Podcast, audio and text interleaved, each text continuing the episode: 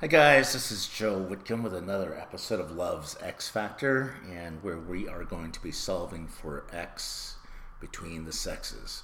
I'm the author of Reboot Your Relationship, and you probably have heard my other podcasts on Reboot Your Relationship, as well as uh, the part of our program on Rebuilding Connections, where we focus on the trauma in relationships and how we go about resolving and finding ways to build our connections in a safe way. And I've been uh, doing this for about 20 years, and I want to just say straight up here that my approach here is not to give you a bunch of frill and filler stuff and uh, advertise or anything like that. We're going to be shooting straight. Um, kind of think of me like a velvet sledgehammer. We're going to be coming at it with love and logic, grace and truth, uh, in an effort to see the innocence and not the guilt in one another because there's so much of this stuff that's going on in the world today, right? So if you go back to my other podcasts,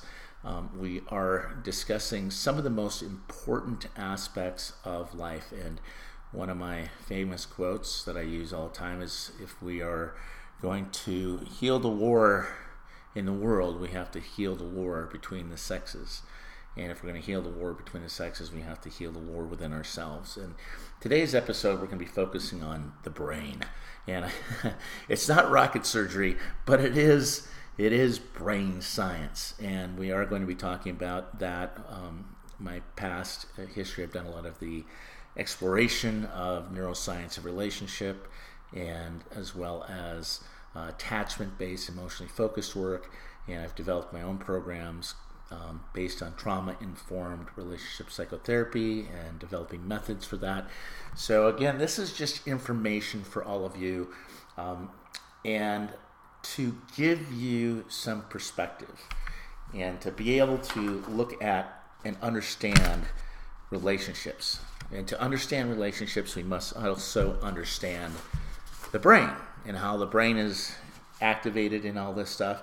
And because for a lot of us, we in the past uh, with most psychotherapy, it only fixated and focused on fixing the individual problems, uh, mental disorders, other things. There's actually, if you look at the DSM-5, there's actually a book where they have this out there where they they've identified 265 mental dis, uh, mental disorders and uh, there's about 154 psychotherapy models out there trying to solve for X in your relationship, trying to solve love's X factor. And you'll hear my bias in throughout all of these. And the reason I take a stand for this is because I truly believe that we are broken in the relationship and healed in the context of relationship. It's the vehicle, it is the crucible. And what I mean by that is um, we are born into relationship for this sense of love, connection, belonging. That's where we were wired. We're wired for love. We're wired for connection. We're wired for all these things. And then we, as you know, as children, children learn what they live and they live what they learn. So we we learn relationship through relationship. And in our family of origin, especially, and we talk about this if you go back to some of my other podcasts, we go into solving for X in the X factor of love. And we talk about how we are also wounded and broken in relationships, and that the whether it's uh, betrayals or abuse, trauma, where we may have had um, abandonment or a withholding of love, manipulation. Maybe you grew up with a parent with a mental disorder or depression, uh, anxiety, alcoholism, addiction. All these things have imprints or impacts on us and so we're handed this very difficult calculus problem called life and love. And in that, we are trying to solve for x. So if you're a five year, five year old and you're handed this very difficult calculus problem, you're trying to solve for x, guess what? You don't have the fifth grade level skills or fractions or decimals or integers, and you're still trying to solve for this very complex problem. So you learn to survive with those skills and you learn certain coping mechanisms, ways of being, ways of relating to stay safe. And you can go back to my other podcasts where we talk a lot about this. And it shapes our character, it shapes our personalities, our attachment styles, and all these things are rooted back into trauma. And I firmly believe that most of the things that we experience are from these violations of human connection. And so, because we are um, wounded there in that context of relationship, my belief, strong belief, is that we are, can only be healed in and through the context of relationship, because that's the thing we need, uh, the, the relationships that we need, but it's also the thing that we've learned to fear and create all sorts of barriers. So go back to my other podcast and the barriers to love and and some of these um, when we have trauma, all these uh, sophisticated patterns that we've developed and how our brain affects that and how our limbic system gets involved with that. And there are recent brain discoveries here, and the, because here's the thing that's really hopeful for all of us is the brain is neuroplastic. That was my early studies in neuroscience is that you can change your brain by practicing new behaviors and new but it's not just creating a new behavior it's also a shift in our perception and how we view ourselves our partner the world and how those things uh, come to be. So we're gonna we're gonna talk a lot about that. Again my approach here was is with a lot of love and logic grace and truth seeing each person's innocence and not the guilt and trying to find and, and solve for X in love's the love the love's X factor because they believe that truly love does heal, uh, but there's also got to be logic.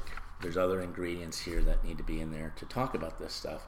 So these recent brain discoveries are going to help us understand that the more we know, because a lot of it is we don't know what we don't know, and that takes humility to explore these deeper waters and to explore what's really going on within and between.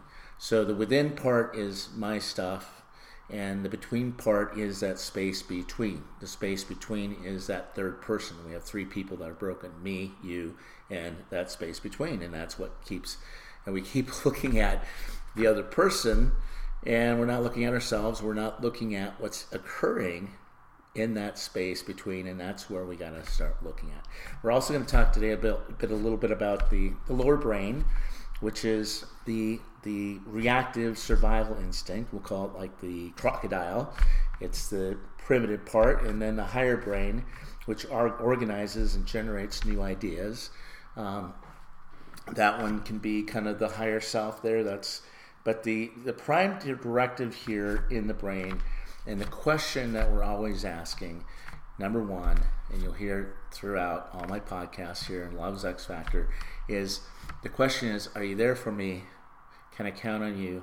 Do you have my back? Do I matter? Am I important? Are you accessible? Are you going to uh, be able to be responsive and engage emotionally and all those things? Because we're asking that question. If it's a yes, is it safe or is it dangerous? Is it safe or is it dangerous? Is this environment safe or is it dangerous? Danger, danger, danger, danger. And if it's yes, if we get a yes that it's safe and we have that certainty of love, connection, belonging, guess what? We're good. But if, it, if your relationship is creating a lot of uncertainty, mystery, confusion, then it's going to be uh, we're going to perceive that as being dangerous. And we're going to talk about some of that. And please go back to my other podcasts that identify and talk about this stuff that goes on because we're going to be looking at the brain today specifically. And we have let's say the left brain which is the logical part right? And the right brain is the feeling center. So we'll say the right brain is you know we'll say that's love right? And the left brain is the logic. So that's why i come and i work with every couple from both the love and logic approach. Because it's not it's not just about love. We also have to fold in information. We also have to uh, understand that there are many moving parts and there's multiple dimensions co-occurring simultaneously and not one dimension can define the conflict or the solve for x if we're only, and that's what gets us kind of stuck in these rigid patterns, so that we can begin to have a safe conversation that balances the brain, and that we're able to have those love and logic talks of listening, understanding, and validating uh, each one's perspective and experiences. And so we're going to take a dive into that today. This is, uh, again, another part. This is part three. If you go back to uh, Raging Against the Dying of the Light, and I do a lot of work here with, um, again, with trauma, PTSD, aversive childhood experiences, and how that impacts our adult functioning uh, relationships. So if we are having that ex- uh, adult functioning uh, relationship, then things are going well. But if it's not going well, we have to begin to look at what else is going on here. Something's happening. What else is going on between us so that we can begin to solve for X? All right, so this is going to be a straight shot. It's going to be a straight shot. I hope you guys are ready for this because, again, I uh, part of my work in trauma. I, am a military veteran myself of 12 years. Um, I served in the Philippines, First Gulf, so I have my experience with trauma and my own healing. So I'm not just talking out of a book, I'm talking from my own personal experiences and the research I've done for the last uh, 20 plus years and the work with thousands of couples and relationships, working with the military, Marines, Air Force, Army, Navy uh, all these guys coming back from war, uh, as well as people with uh, severe trauma from their past, these aversive childhood experiences. Um, and all these violations of human connection have an impact on us. And so uh, I will be shooting straight. Um, uh, it will be, again, the velvet sledgehammer approach and love and logic. And that's the, what I hope everyone can take away from here is I'm not going to necessarily sugarcoat this or be some passive uh, person. This is going to be shooting straight to the heart um, and getting to the heart of the matter. So, the one thing um, I have been very successful at is being able to decode coded messages. Um, what do I mean by that? A lot of us speak in code. Um, my, my mom used to be really good at speaking at code, and I had to learn to decode the coded message, right? So she would speak up into the air and say, Hey, it should be nice if someone would take in the groceries or the garbage. And my response would be, Well, uh, she's not talking to me. so we get into these types of uh, ways of communicating that are rather passive and global, and we want to move it from the global out there somewhere down and bring it down to something very specific for each one of us, so that we can begin to work through some of these upper limit barriers. So, please excuse me, I've had a cold for the last month since the beginning of December. Um, so we're going to look at this. So if you want to better be better at decoding this mystery and decoding the coded mes- uh, messages and the mystery of your relationship, learning about the brain here is going to be super important. So, a lot of you are already familiar with Sigmund Freud, who was a doctor who began to diagnose people. And there's this book these days, and it's called the DSM 5. And you probably, if you've ever been to a therapist, you've probably seen it. It looks like a big, thick Bible. And did you know that there are 265 ways that you can be messed up. Oh my gosh. Plus, there's another 154 different kinds of psychotherapy, as we talked about in the beginning. And then, did you know that how to attack the 264 ways you can be messed up and diagnose them? Recently, someone said the mental health field focuses on problems, right? It's just focusing on the problem. And it seems like if you want good mental health, we should be focusing on what makes people healthy, what makes them whole, not what makes them broken. So I don't like labels. I'm not one to use labels like narcissist, psychopath, borderline personality, attention deficit. Okay. Now I know those are okay frameworks, but again, it devalues the human condition and the humanity and um, you know, it's kind of like bad religion, you know, using a DSM to make judgments. And I've I've dated those people out there. I've been in relationships and I've talked to people all the time. And it, it just boggles my mind how we take humanity and distill it down into a DSM. And I believe that the root of most all of our um, our human condition is rooted in some form of trauma, a violation of human connection. And that trauma is out there somewhere that got imprinted and impacting on you. And so, what do we do? We take people and drag them into therapy, re-victimizing them, re uh, you know re-victimizing them, getting them to be the uh, the re re-traumatizing them, doing all these things. I see it all the time. I see this in my practice all the time, where somebody gets who has been dragged in since they were a child and put a label of borderline personality. They have disorders, all these things, and you circuit back to you circle back to the origin when this began, and there's typically a trauma, an, an attachment injury, a wounding and this child had to learn to survive and now they are now the problem. And they are the and the only solution, solution to the problem. And so they get all these labels and nobody's looking at what occurred in that trauma. I'm going to tell some stories later on of some of the people i've worked with keeping everything confidential of course um, because we got to understand how these impact us because my core belief is now I'm not saying that there isn't um, other things that do occur to people um, that again going back to the nature versus nurture my belief is that most people are born healthy whole and then there's trauma and then it's the environment that impacts the the rest of the story that we need to go back. And because in PTS, I'm going to call it PTSR, post traumatic stress reordering, which when you have trauma, it reorders the brain, the nervous system, it reorders your hormones, and it restructures the brain, and it actually literally changes the DNA in your body, and the body keeps score.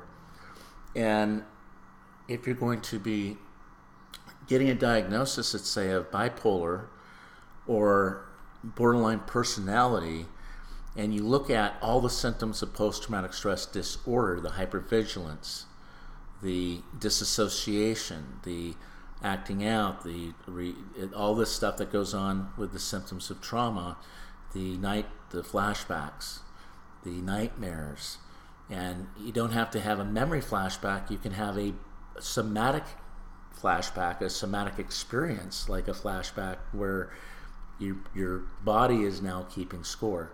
And that's something to think about. So, what I mean by somatic, let's say you've been in a car accident, right? So, you've been in a car accident and you're driving down the road and you have a reflex, a reaction to a car kind of pulling out in front of you, right? Now, the brain's not thinking, oh, danger, danger, danger. Your body is primed and ready to, you know, respond and react from a uh, fight, flight, freeze response, right? So if you're walking through woods and a forest and you see a bear, your body, your brain is going to go into that fight, flight, freeze, right? You're going to fight the bear, run away from the bear, or play dead, right? Now you got your heart pumping. It's pumping hard, right? And that's adaptive, and that's what your nervous system should do when you're in the woods and there's a bear. You hear me talk about this all the time because that we understand that. But let's say that you're in your house or your home and the bear lives with you and there's no escape. And what gets experienced is that powerlessness and helplessness, and uh, there's nothing I can do, nothing I can say to change this situation. So you've learned these strategies. to stay safe. So, going back to this thing that, because this is so true, just when we begin to, when we begin to see the innocence and not the guilt within ourselves, just as you, we give give each other appreciation and, a, and acceptance, and talk about looking at people with the eyes of gratitude. Because here we're going to talk about the miracle in this work that you will be doing here with me as you listen to the podcast will be the miracle in our shift of perception and how we're viewing ourselves or in each other and the world instead of this black and white all or nothing all good all bad this to move away from the black and white world into technicolor to see and appreciate all of life. So here we look back at some of the breakthrough stuff in the 1990s. There were some breakthroughs in neuroscience, and that's the part that I got involved with in the 90s, and that's what's really transforming the field of therapy. Freud had said anatomy is destiny. So the body that you're born with, that you're stuck with, but here's the thing neuroscience discovered neuroplasticity. And I did research on neuroplasticity and memory and how learning works through my um, and how we learn how to learn and what we learn. And what that means is the brain is plastic malleable. You can actually change your neural pathways by the thoughts you run through your brain and the actions and and doing that stuff. But but that's why and that's why it takes what I call love and relationship is a path and a practice, practice, practice. It's a practice. It is a if, so if you focus on certain things, your neural pathways begin to get fortified and you begin to release new chemicals throughout your body and it's very empowering. So kind of think of your brain is like has all these uh, you know grooves in it, right? That's the memory part, right? And certain areas you get a rut, right? So you have your rut and your grooves. So practicing helps you create new grooves in the brain, and the brain is shaped by these experiences of people around it. Okay, everybody's impacting one another. Okay, we're in this double bind affect emotional contagion where we're always absorbing and taking on all this stuff, whatever you want to call it. It's energy or Okay, so imagine I'm going to give you a, when you're decoding, coding and decoding certain messages. So you're walking through the grass, you look down, you see a brown squiggly thing. Now your brain codes and decodes brown squiggly thing. You go pick it up, and it's a stick. It's safe. You use it for all sorts of stuff, hiking, keeping yourself safe, whatever. But let's say that you walk into the forest, you see brown squiggly thing, right? You go pick it up and it's a snake and it bites you. Now, what gets coded, decoded? Now, a rut rather than a groove here, and a default in the when you get triggered into the amygdala, and the amygdala or that limbic system that we'll call the emotional brain hijacks the prefrontal cortex now in the thinking brain because that takes only think about it goes into the hippocampus, the memory part of your brain, and it only takes 12 milliseconds to go from that that storage cabinet in your brain to the uh, the limbic system and the the red hot button in the middle, that amygdala, to hijack, and then because it only takes 12 milliseconds, where it takes 24 milliseconds to go from the hippocampus to the prefrontal cortex Okay, well, that doesn't sound like a big deal, but it is a big deal because that's almost the time, if you were to break it down into, let's say, a half marathon and a full marathon, there's a big difference in emotions and in our ability to respond and react. That is super important because those are life and death choices that we have to make in that moment. And then the body keeps score, and you get into that whole part. So, this is important because now when you see brown squiggly thing, let's say on your on your partner, where they look upset or they look mad, and our mirror neurons in the brain are now looking and scanning the nervous systems of everybody around you, going danger. You see that trigger, you see that in their face, and you get triggered, and then there's a response, a reaction. So something happens, right? There's a trigger. You have a story about that. Your brain is coding, decoding, coming up with a story, a narrative, something. Go back to my other podcasts on reality testing to kind of explain more of this in greater detail. And then you are interpreting and translating brown squiggly thing as either a something safe or dangerous. And if it's danger, danger, danger, right? And then you're adding and subtracting meaning very quickly. This is happening in milliseconds, seconds. You don't have time to think. Go to your prefrontal cortex and, and stop and think and observe and process go, what's going on here? You get triggered. And now we're looking for evidence of everything that's going on to define and to solve for X. We're solving for X, but through this lens of fear the fight, flight, freeze. So solving for love's X factor in that moment, there's that trigger. So the X is, and this is what happens for most of us. We get into these dynamics and we keep repeating, keep relooping and looping around this mountain, and we keep seeing the same thing over and over and over again being acted out and reacted and reenacted in our intimate relationships and wondering what why can't we get beyond X here? Why can't we get beyond this part? And then we have to, and I've had to do this myself. Oh my goodness, it's just like, okay, so we get to X, okay, and then we start asking, what am I supposed to be learning here? Right? What's my, and I, and that's an important question to ask. What am I, I keep repeating and relooping around this? What do we need to do here?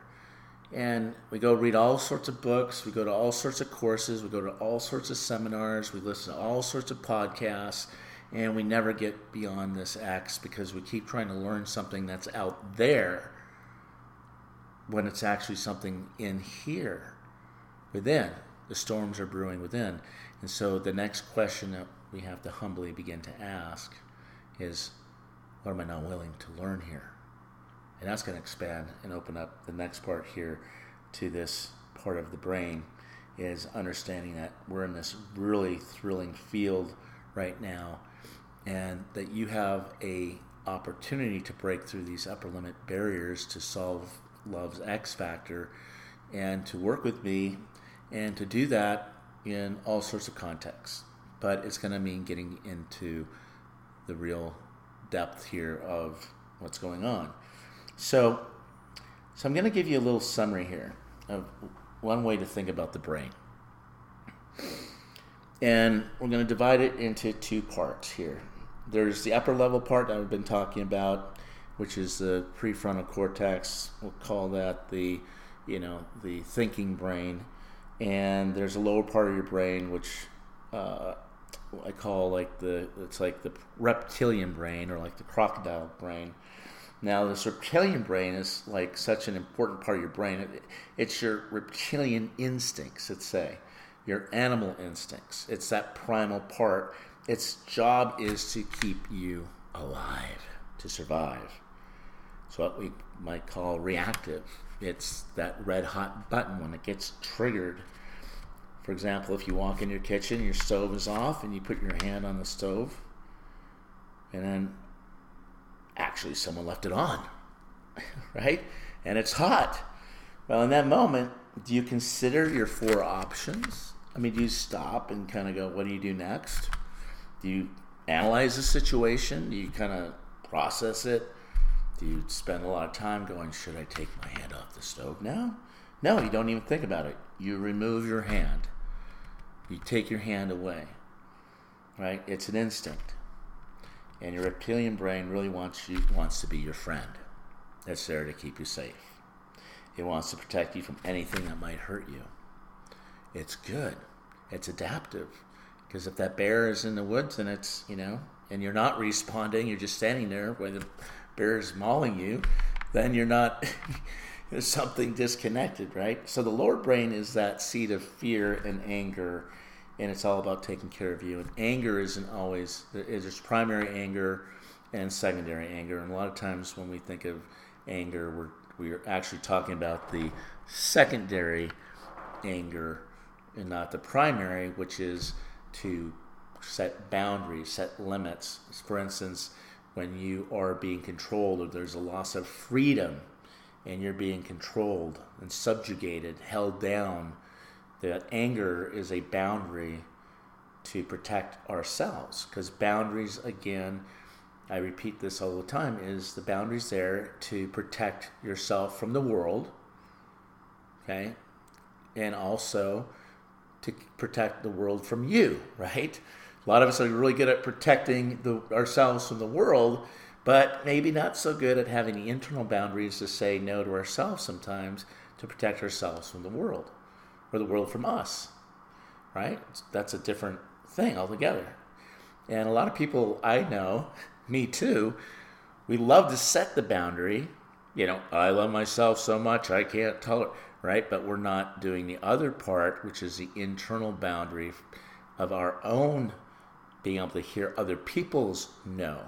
We're good at saying no, but we aren't so great at hearing no or, or hearing a boundary because that may trigger something else inside of you, which we'll get into later, which might be a triggering fear of feeling abandoned or rejected in some ways, or not being seen or heard or validated or feeling misportrayed or falsely accused. And so we get triggered and we might respond with a uh, the signature move of Darvo, right? Which go back to that, it was deny, attack, reversed victim, and then become the offender. All that stuff begins to get triggered into the the uh, the lower brain here. So here's what we want to look at. So when we look at, let's say, a crocodile. And you're out there, and these are actually, you know, gentle creatures if you leave them alone, right? If you leave them alone, they're happy sunbathing, they're fine. You don't want to make any trouble. If one's on the bank though, and if and after a while it might slowly, you know, waddle into the swamp and float. But if you were to rile that crocodile, or if the crocodile is hungry and sees a rabbit here, suddenly the crocodile will snap. It will snap and they get ferocious very quickly. It's that, and you had no idea it was coming. It's just this reflex. And it isn't pretty when that happens.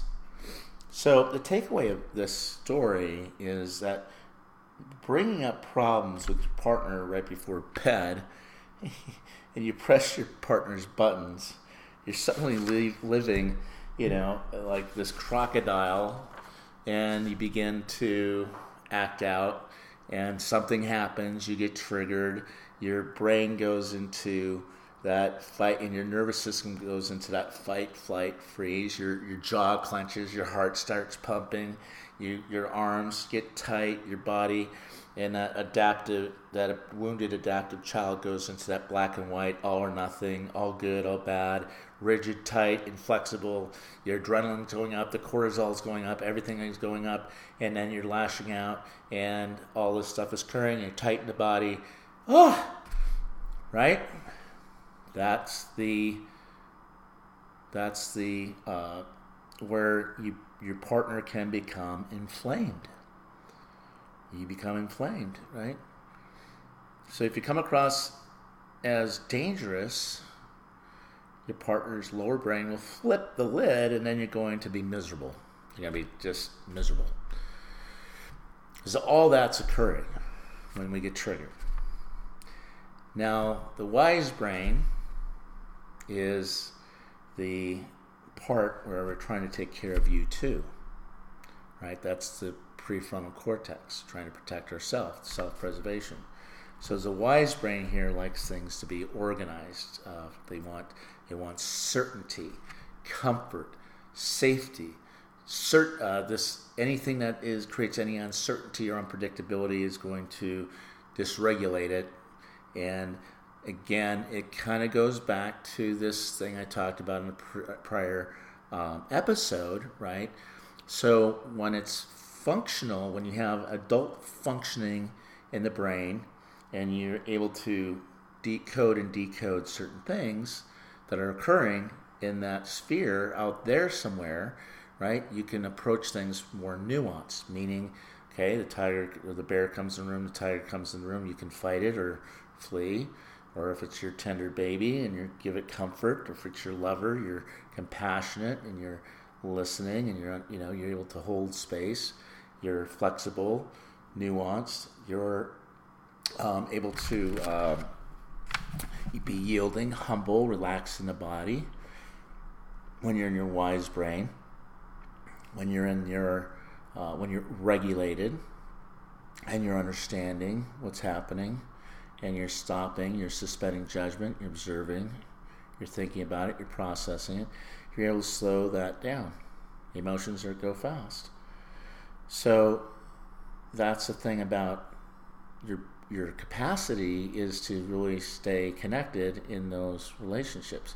So a lot of times, like with men, you know, when when a when your partner may be freaking out, you are not so necessarily afraid of your partner's reaction. It's our reaction to their reaction that we get triggered into, and it becomes like this vortex, right? You now into that lower. So the wise brain generates new ideas, and the wise brain can create these win-wins when we're in the moment. If you're in the lower brain, it's either my way or the highway. And you've been in those relationships too, where it's win lose, right? My way or the highway.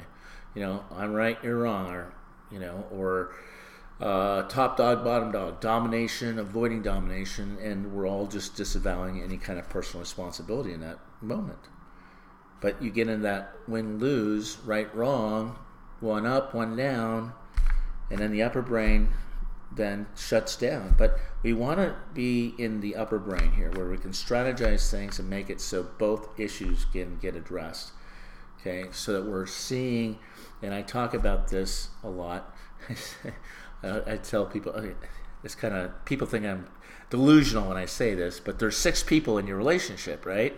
There's, there's, let's say there's you and how you view yourself your stories, your you know your hurts, your habits, your hangups, your projections, your your dreams, your wants, your love maps, all those things that are within you.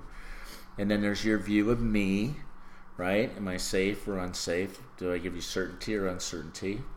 You know, is there am I predictable or unpredictable? Um, and then there's me and how I view you, right? And then there's me how I view myself, and then there's the reality, the truth of who we are without all those distortions, projections, fears, hurts, habits, hangups, theories of motivation, ideas, uh, all the stuff that's getting bombarded onto our partner in that snapshot moment, turning them into this villain. And if you go back to the uh, drama triangle where I talk about the two up one up positions, the rescuer, the, the, the perpetrator, and the one down into the victim, you, you're you're below the line now because you're functioning out of that that lower brain rather than the higher brain, right? That's going to be being present rather than getting to be, when you're unconscious and you're below the, the, the line and you're stuck in that vicious cycle there. So here, the prime directive of the whole brain is simply to survive and it's ever asking, is it safe or is it dangerous? When you all sat down this morning and you have this scanner in your brain and you're scanning the room, the circuitry, the ner- your partner walks in, you're observing their nervous system, their face, you're coding, decoding, are they in a good mood, bad mood? If they're okay, I'm okay. If they're not okay, I'm not okay. Danger, danger, danger. They're safe or dangerous, right? So is it safe or dangerous? So when you sat down for coffee and breakfast, your brain is okay. Something's happening. You have a story here. Is it safe to be in this room right now? So then the scanner that you have is also scanning your partner at every minute, every second, every nuance and everything's getting hijacked, and your partner has a scanner too that's seeing if you're safe and dangerous at any minute, every second. It's exhausting. Obviously, when it is dangerous, we flee or we fight. And when it's safe, we can relax. But making these distinctions are really important to make in relationships. Distinctions. So let me talk a little bit about the brain, the wiring, and the, this. We're trying to make distinctions here in relationships, right? Um, having a narrative. How do we begin to change this pattern within and between us? The space between, right? Because we're that space between is what we're striving to get to. That's safe, the safe, the safe haven. Because when we feel safe, secure, we can go out in the world, we can fall down, we can get hurt, because we trust and we know that our partner's there that has our back. It's safe, right? That's such an important thing. However, so the distinction. So let's say, let's use baseball as an analogy. Let's say that you're up to bat.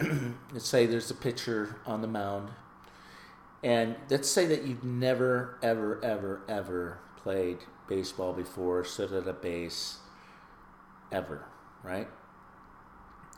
So when you're sit, you're standing on the base, and the pitcher throws a ball at you.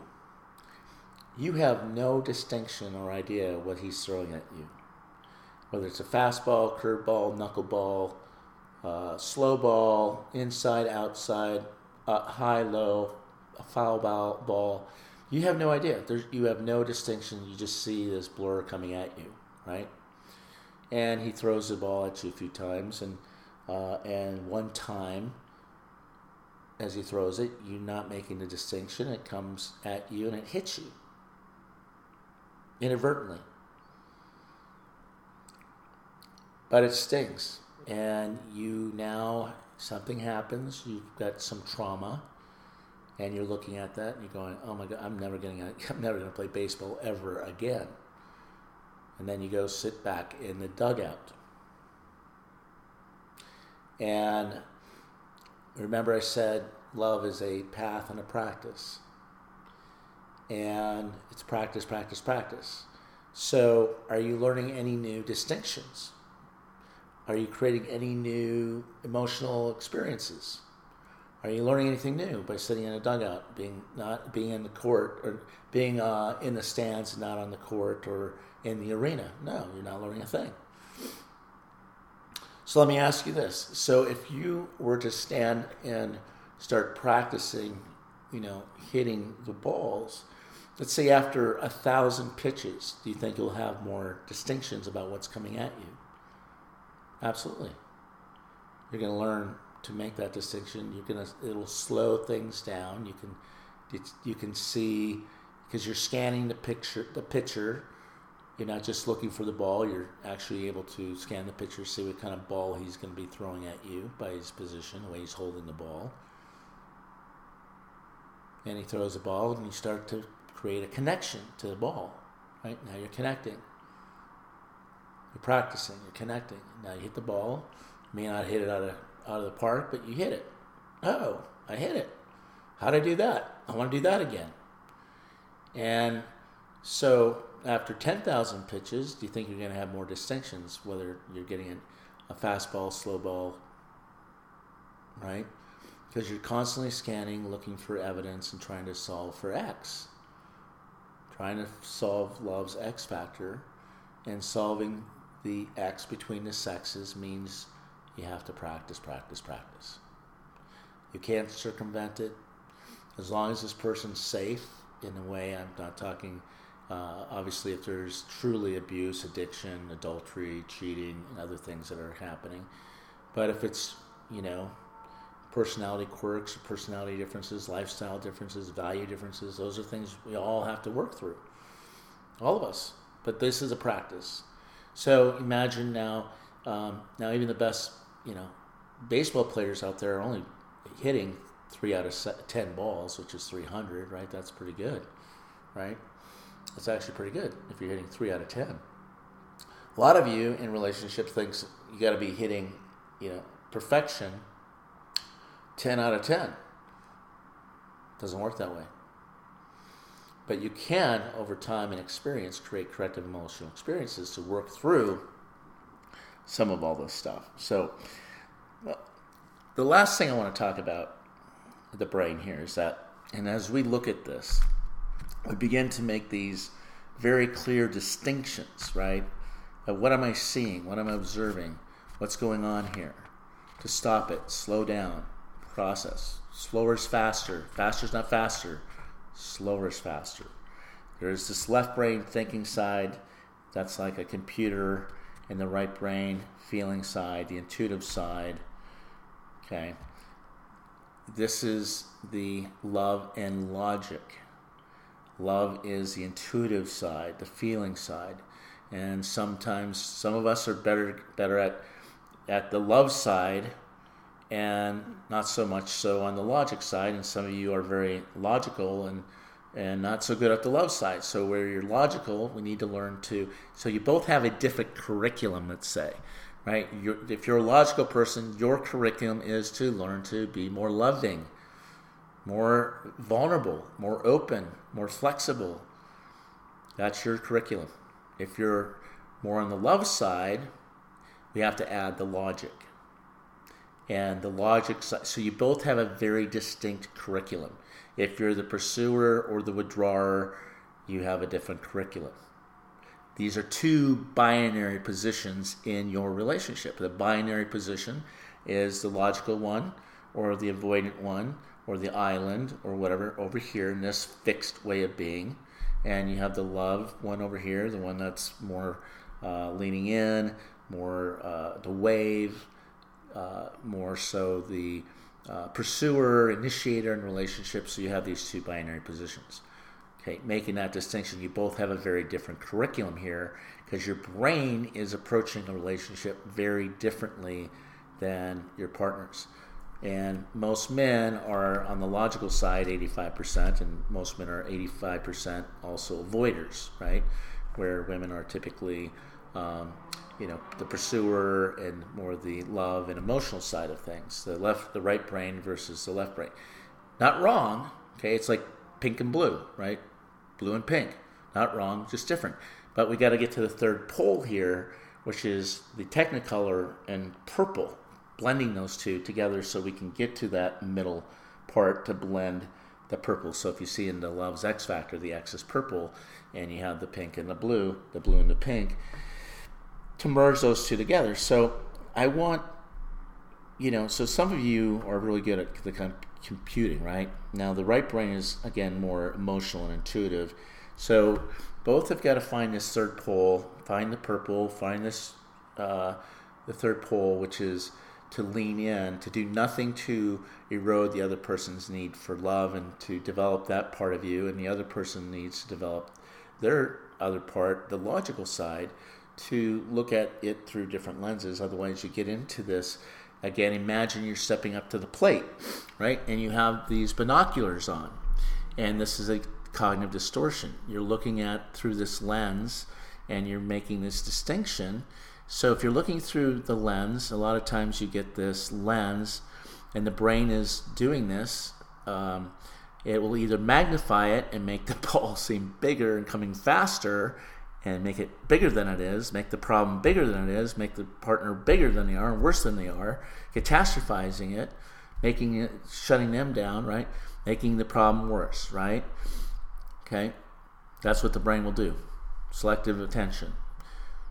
Okay, selective attention. I'm looking at it, making it worse than it is, bigger than it is, maximizing it. You're the problem. Or flip that binocular lens around. If you're sometimes a guy, you will be looking through that lens and that ball looks like it's a long ways away and you're slow to swing at it and it is you make it smaller than it is minimize it you know devalue it reject it you know not even swing at the ball because it's woo, it's taking a while to get there. So part of this work that we do is taking off these binocular lenses so you can see it accurately for what it is. Not bigger or smaller maximizing or minimizing, catastrophizing it or or making it smaller, superior, inferior, all these distortions that the brain makes to keep ourselves safe, which it doesn't actually do. It actually makes it worse. So now the brain's here. We got to look at this. So, so anyway, if we look at it think about if you relate more with like the left brain, the logic side, more than the, the left than then, than the, say the right side. Which do you think is your main brain hemisphere? Want you really think about and how many of you feel that you're more right brained. So whatever it is that you are feeling here is yours. Okay, if you're more again logical, your curriculum is to learn to add the emotional side, the love side, because it's emotional and intelligent. It's love and logic. It's not either or, right or wrong. It's both and. And we have to find and do nothing to erode that so we can find that third pole and heal together in not only our brain, but in our relationships and our connections or attachments, the love, the sex, everything. So if this has been helpful, give me a call 310 560 0726. Again, it's Joe Whitcomb 310 560 0726. And you can also reach me on, uh, uh, on Psychology Today under uh, Joe Whitcomb. I'm in Oceanside and Carlsbad, San Diego, California. Um, I also do relationship coaching or relationship intensives. All of it's available online. We can do videos, chats, all sorts of stuff. I've uh, got some other intensives, workshops coming up this year as well. And we look forward to talking with you guys. And again, this is a no frill, no advertising type of thing. And I hope this has been helpful for everyone. Make 2020 your best year ever.